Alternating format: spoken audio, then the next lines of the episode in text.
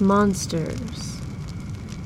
Fear of the darkness and what lurks within it, unseen, stalking our earliest ancestors huddled around their fires, listening for every snap of twig or rustle of leaf. Was it the wind? Or the sound of falling leaves? Or was it something bigger? Something hungry? Forty thousand years ago, we discovered how to create images with paint. We used ochre for red, sometimes orange or yellow, depending on the tone of the mineral deposits. We used chalk for white, and the ash from the remnants of burned animal fats for black. Do you know what the first things our species decided to paint on cave walls were? The first things that emerged from our imagination because we just couldn't hold them inside any longer, so we manifested them as images in caves all over the world. Animals, often predators, the beasts that stalked the world. The earliest images are found in Indonesia, forty thousand years old, although there are paintings in Australia that date to around that same time, and some posit even earlier. The study of cave art is rife with debate, controversy, and conflicting interpretations, but most agree these places were some of the first to put paint to rock. Then there are paintings in Spain from thirty-five thousand years ago. Neanderthals painted there too, by the way, and were living alongside of us. France has some of the best preserved and most elaborate cave art in the world. Chauvet Cave, which is dated at thirty to thirty-three thousand years ago, has four hundred twenty depictions of animals drawn over a span of thousands of years and many generations. Cave lions, cave bears, woolly rhinos, mammoths, reindeer, bison, and horses.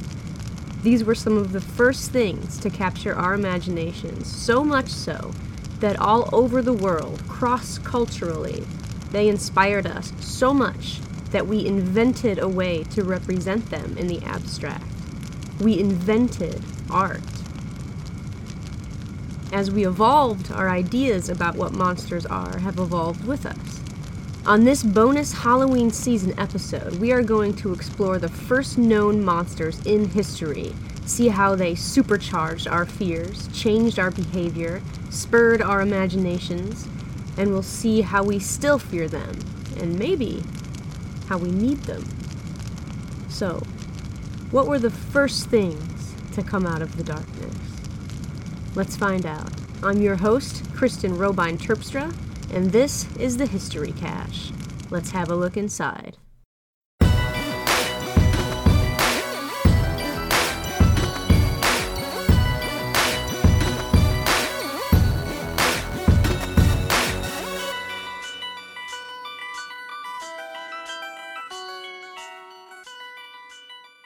The word monster comes from the Latin word monstrum, which means divine omen, especially one denoting misfortune. It can also mean portent sign, abnormal shape, or monstrosity. The origin is Latin, but the fear associated with monstrum is timeless. It's fitting that the word monster would be the same as the word for omen, because monsters represent the unknown, and we've always been scared of that, haven't we? Of what's out there in the darkness, both outwardly and internally. When we think of monsters now, we tend to think of fantastical beasts that exist only in stories, myth, or on our T V screens. Sometimes we think of people as monsters, people so twisted in deed and ideology that we separate them from ourselves, casting them outside of the normal human condition because we are so uncomfortable at just how dark our species can get. History's most destructive warlords and dictators easily fit into this category. Our definition of what a monster can be has evolved, like words tend to do. But in the beginning, when all we knew was the world we saw around us, before the word monstrum was ever spoken, there were real, monstrous threats that stalked us, and that fear still lives in our minds.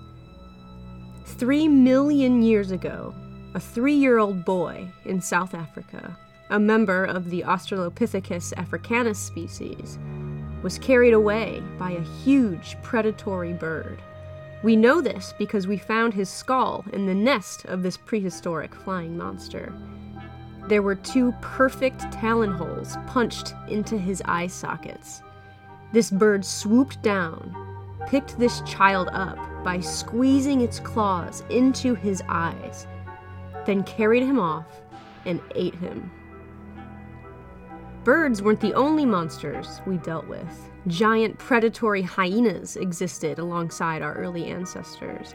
And much more recently, our Ice Age ancestors were dealing with giant cave bears that could weigh twenty-two hundred pounds or one thousand kilos and roamed from England possibly all the way to North Africa until around twenty-four thousand years ago. Cave lions that were at least ten percent larger than modern African lions died out about twelve thousand four hundred years ago. Both these creatures are represented in some of the world's oldest cave art. The cave in Chauvet, France, depicts sixteen lions hunting a herd of prehistoric bison, a sight familiar to our ancestors. Smilodon, a large predatory cat, which is what most people are actually thinking of when they envision the saber-toothed tiger, stalked throughout the Americas as recently as ten thousand years ago. Hundreds of thousands of their bones have been found in the La Brea Tar Pits in California. And if you're ever in L A, go to the La Brea Tar Pits. It's like looking into a time machine. Well, a murky one. In Australia, early humans contended with giant predatory kangaroos. Can you imagine that? Even today, kangaroos can be pretty punchy. As we evolved, we learned how to protect ourselves. It was our brains and not our brawn that kept us alive. We learned to harness fire, our weapons became more specialized, our dwellings became more fortified, and we eventually figured out how to grow our own food, making it less and less necessary for us to confront the unknown. But the monsters stayed with us, and when we left the wilderness, we took them with us. We incorporated them into our myths, our religions.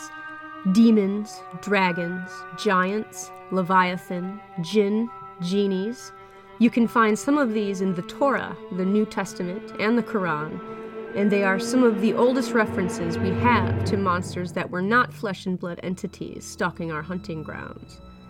The Azidahaka of Zoroastrianism is said to be a being with six eyes, three mouths, and three heads that bleeds snakes, rats, and insects when wounded.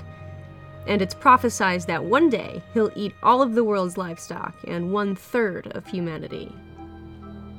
In ancient Egypt, if one's heart was found to be heavier than a feather at death, they were fed to Ammit, a chimera with the head of a crocodile, the forelimbs of a lion, and the hind limbs of a hippopotamus. Namazu, a monstrous catfish that was said to live underneath Japan, was believed to be the cause of earthquakes. It's only extremely recently that we've colored in the map of the world. For most of history, we had no idea what was on the other side of the mountain, let alone what was over the ocean, or underneath it. As we ventured out into the water, tales of sea monsters abounded. The Kraken, first written of in eleven eighty C E by King Sverre of Norway, is said to be the biggest monster ever imagined by humankind. In Nordic folklore, it was believed this monster hunted the seas from Norway all the way to Greenland. It would stalk sailors, wrapping its tentacles around their ships and dragging them down into the bottom of the ocean. Sometimes it was said to swim in powerful circles around a ship, creating a whirlpool of such force that the ship would sink down to the bottom of the sea like a sliver of soap in a bathtub. We now know these accounts were probably inspired by sightings of giant squids, which would have been a real terrifying sight for early seafarers. Rumors about monsters of land, sky, and sea grew as we ventured further and further out, over greater and greater distances. The legends that developed were repeated and exaggerated. For most of history, most people could not read or write, and relied on oral retellings from others to explain what was out there. And if you've ever played a game of telephone, you know how easy it is for word of mouth to stray from what was originally told. This made for a lot of misinformation. Have you ever heard a friend exaggerate a story when you heard them retelling it? With how great we are at exaggeration, believing in our own false memories, how poor our eyesight can be in the dark, how bad we are at judging sizes and distances, it's easy to see how a giant squid can become a kraken over time. And most people throughout time couldn't write down anything they had seen. In eighteen twenty, only fourteen percent of the world's population could read. That's not that long ago. In nineteen sixty, only forty-two percent of the world could read. That's less than half. When space programs began popping up all over the world, most of us still could not read. Today, eighty-six point three percent of women worldwide and ninety percent of men worldwide are literate. But there's still a big gender gap. And there are still developing countries in which most adults still cannot read. In Niger, only nineteen percent of males and eleven percent of females can read and write. Literacy is a privilege that most people have never had. And kids, I know you might not like school, but the fact that you get to learn how to read and write is huge. Almost everyone who has ever lived never got that chance. And as the map of the world grew and we began to explore further and further into the unknown, we expected to find monsters. In the first century C E, Pliny the Elder wrote down some of these stories and some of the first literary references to monsters outside of our religious dogmas. He wrote of strange bands of people in India and Ethiopia, including the Astomi, who were said to be mouthless, hairy creatures who didn't have to eat or drink. He wrote of people with dog heads and one-legged people who could hop at incredible speeds and use their huge feet as umbrellas to protect themselves from the sun. We know now that these accounts were apocryphal and maybe even a way to dehumanize the people of foreign lands. But if you're an illiterate fig farmer that has never had the chance to travel, learn to read or write, and relied on the oral information of others to give you the news, then why wouldn't you believe this stuff? Your religion had things like gorgons and minotaurs, and no one knew what was at the edge of the world. Anything could have been out there. This doesn't mean that our ancestors were stupid or naive. It just means that they had little to no access to information.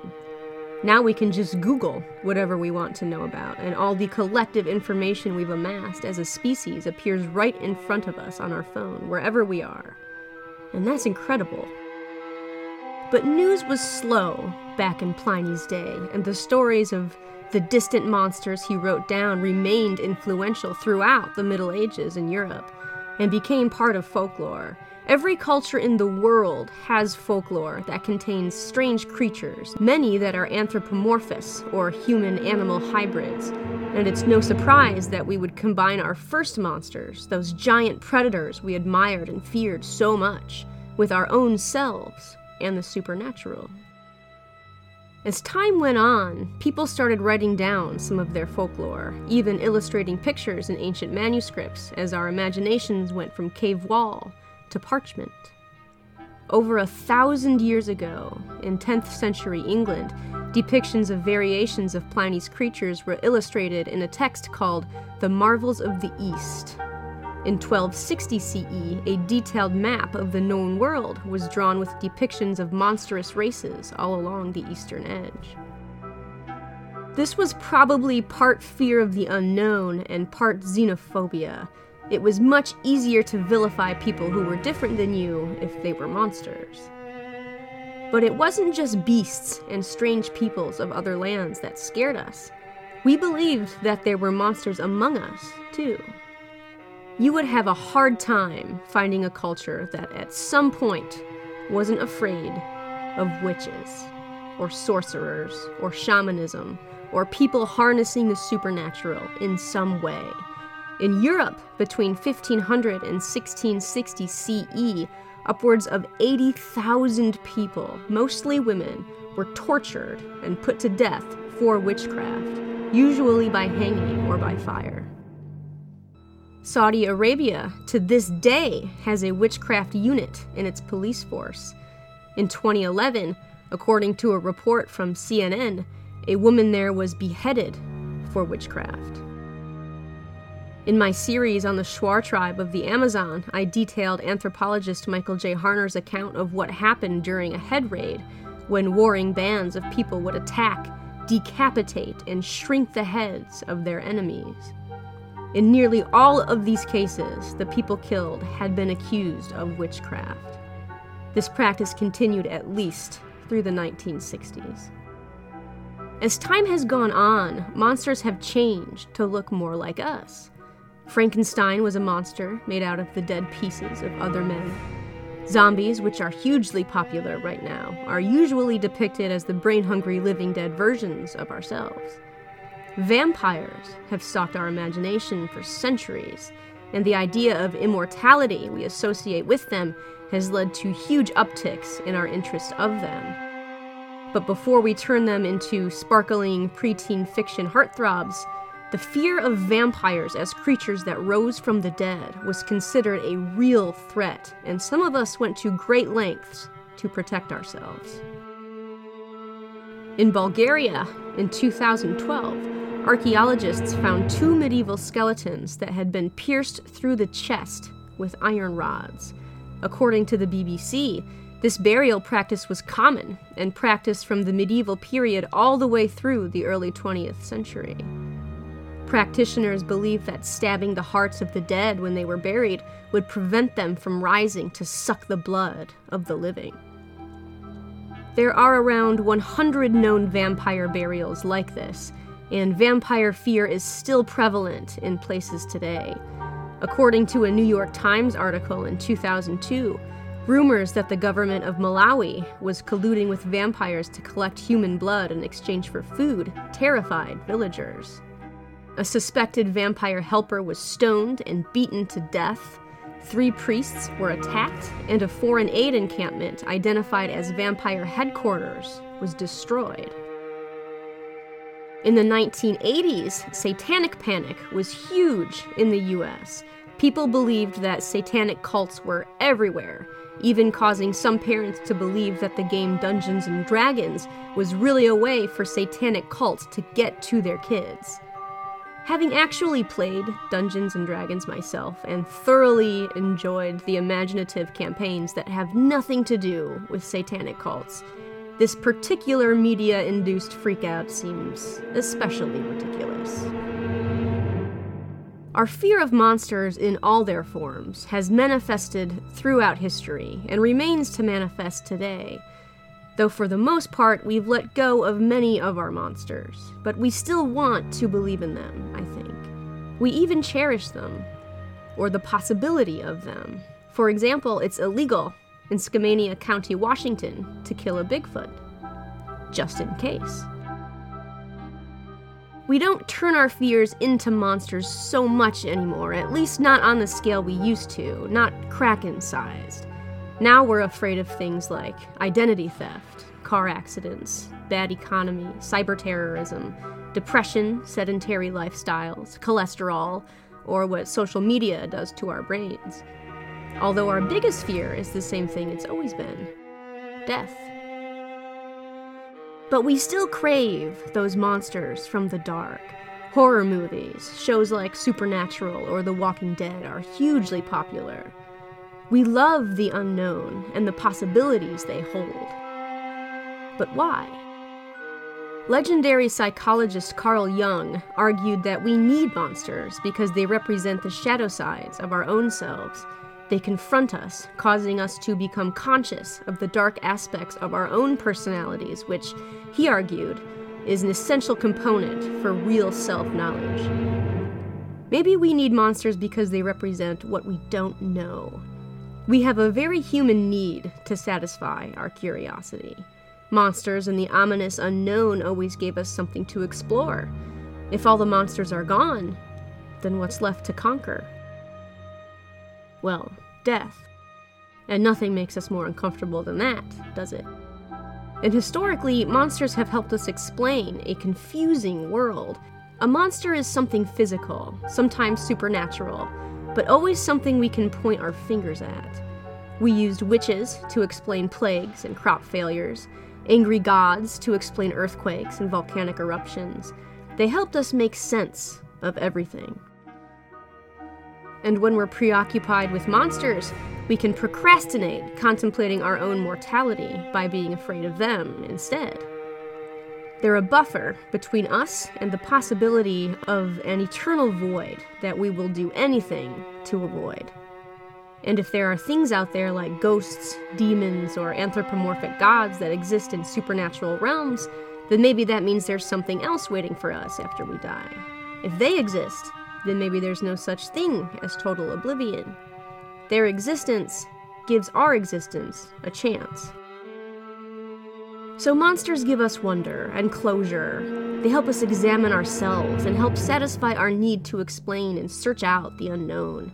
And maybe that's why we love our monsters. Maybe we've always loved them. Or maybe I've just had too many popsicles today and this is just all the sugar talking. Researching the first monsters was difficult and abstract because monsters existed well before we knew how to write about them. There's not much outside of religious and spiritual ideology that we know of until Pliny wrote two thousand years ago. Folklore all over the world contains stories of monsters, and some of these weren't represented until much later in historical records, and by then they had changed. Since most of the world for most of history was illiterate, we just don't have as thorough a record as we would like to. But we do have a fossil record that is extremely detailed, and we know just how many beasts stalked through the world of our ancient ancestors. Cave bears and lions, giant hyenas and kangaroos with teeth like wolves. These first monsters, these prehistoric beasts, were flesh and blood, and were a real threat. And in this way, the first monsters were real, and they carried away our children into their nests and kept us on the edge as we gathered together around the fire at night. You know, I began this episode by talking about the first images our ancestors painted on the walls and ceilings of caves. And among them were the images of the first beasts, the first real monsters. But there was one more thing we painted on those walls, and it's something we've seen everywhere. Cultures who never knew of one another all depicted the same thing: handprints. Our ancestors everywhere pressed their hands against the rock and blew a spray of ochre pigment all around, leaving the outline of a hand.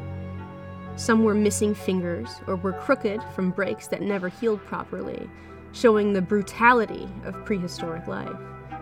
You should Google it. It's some of the most evocative art we've ever made, and it's chilling to see it all these tens of thousands of years later.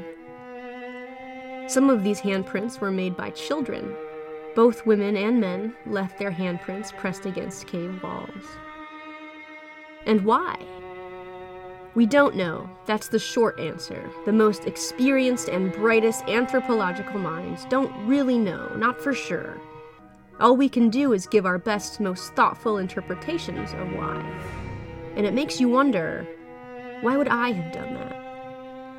Why would you have left the imprint of your hand on a cave forty thousand years ago, and then bothered to painstakingly depict images of the biggest animals out there when you could have been foraging for food instead? Why would you want to represent the monsters? Maybe it's their way of telling us something.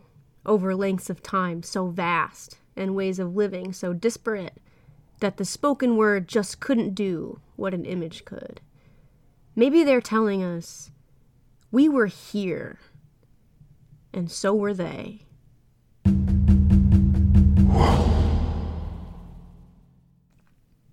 That does it for another bonus Halloween History Bite.